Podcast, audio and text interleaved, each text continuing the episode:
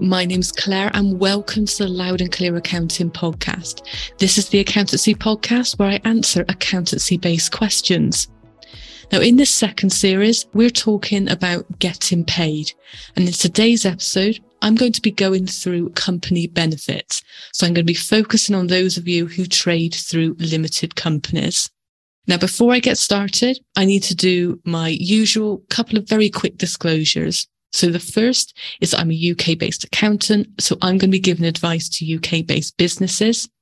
And the next is that because I'm currently sat in my office chatting away to myself, I'm going to have to generalize my advice a little bit. And in order to keep the podcast episodes short, there are times where I have to simplify things as well. So just be aware of those things if you're planning on taking any action based upon what you've heard in today's episode or obviously any sort of previous or future ones. So that's all the disclosures out of the way. Let's start answering the questions around company benefits. So let's just start right at the beginning. These are typically things that you want your company to pay for on your behalf that aren't strictly business related. Now, in most instances, this is either a company car or it's going to be sort of private medical insurance. It can be other things. So it can be gym membership, you know, all of these things that you may have had paid for on your behalf by employers previously. So what it means is that your limited company can still pay for them for you. It can still buy a car for you to use. It can still pay for your medical health or, you know, dental insurance.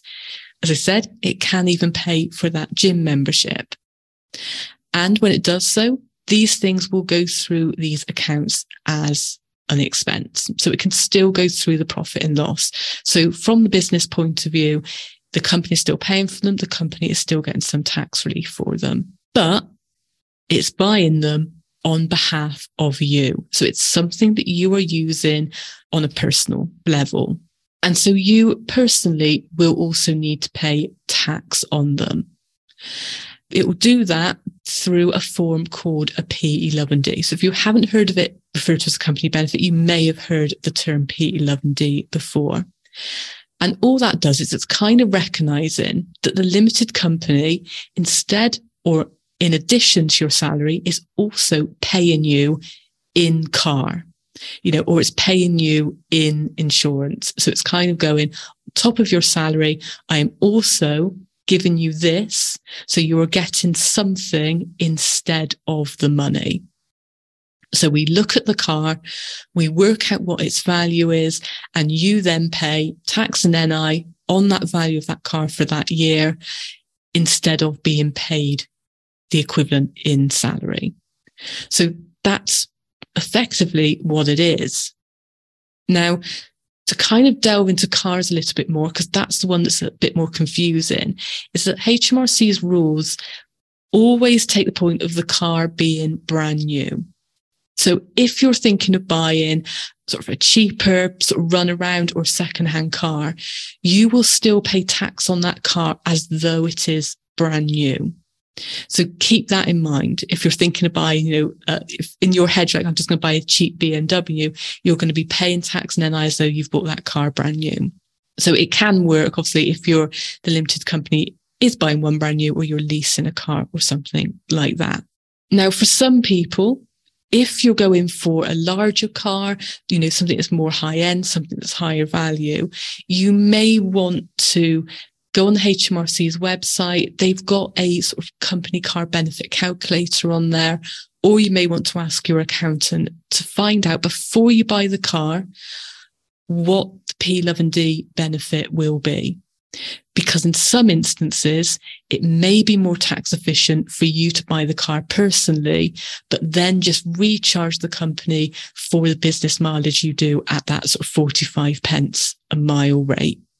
Now, even if the company buys the car and you're paying your tax and NI on the value of that through your P11D, through your self assessment each year, there is then the issue of petrol.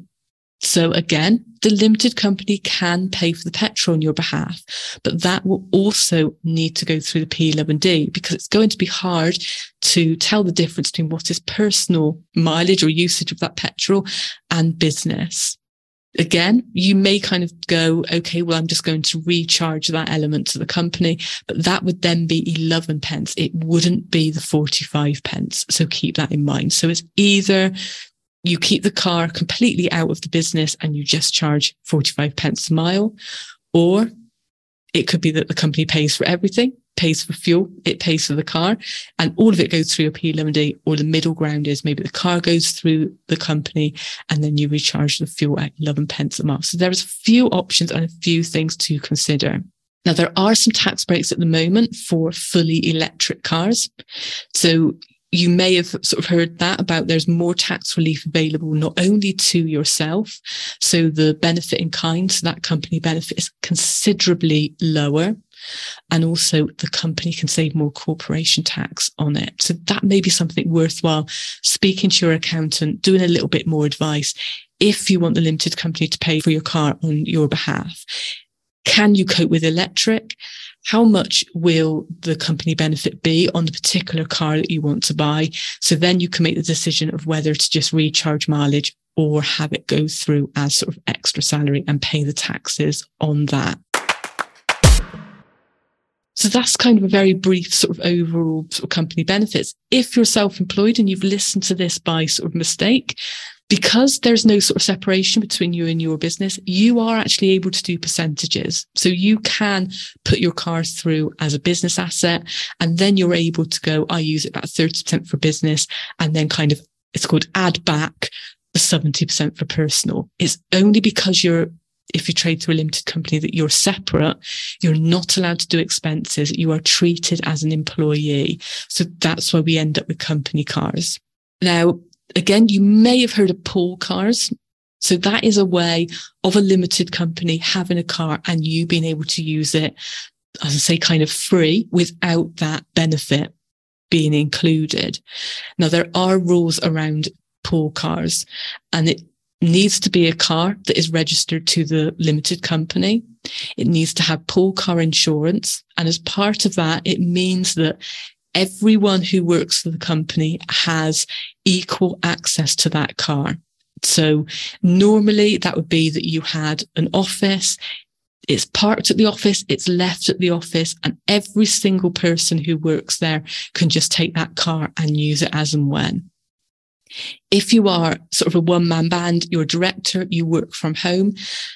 The second that car is parked at your house, it is no longer a pool car.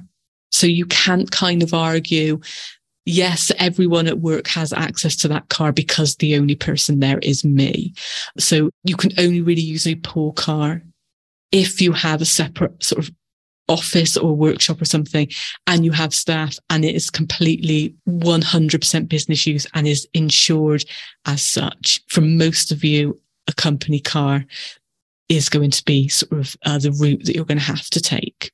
Now, things like I said, other things that your business can pay for, like your medical insurance, you know, dental insurance, even things like gym membership. It will just be a case of, you know, the company pays 20 pounds a month, you know, 30 pounds, 40 pounds, whatever into your insurance. You would add that up and then you would have that P11D of, you know, the 360, 480, that kind of thing going through. So that's a lot easier. It's normally the cars that have that are far more grey that you may feel has some business sort of thing and can vary quite considerably depending on what type of car you go for. So bear that in mind because obviously what you don't want to do is pay for some register a car personally and then doesn't belong to a limited company. So it can't be a company car anyway, or get it in the company name and then kind of think that you can use it personally without any kind of P11D. So I do recommend getting some advice, but it is an option and it can be quite popular, especially if you are able to go fully electric with the tax breaks that are around at the moment. I hope that all makes sense. In next week's episode, I'm going to touch very briefly on the construction industry scheme, so CIS. I will see you next week.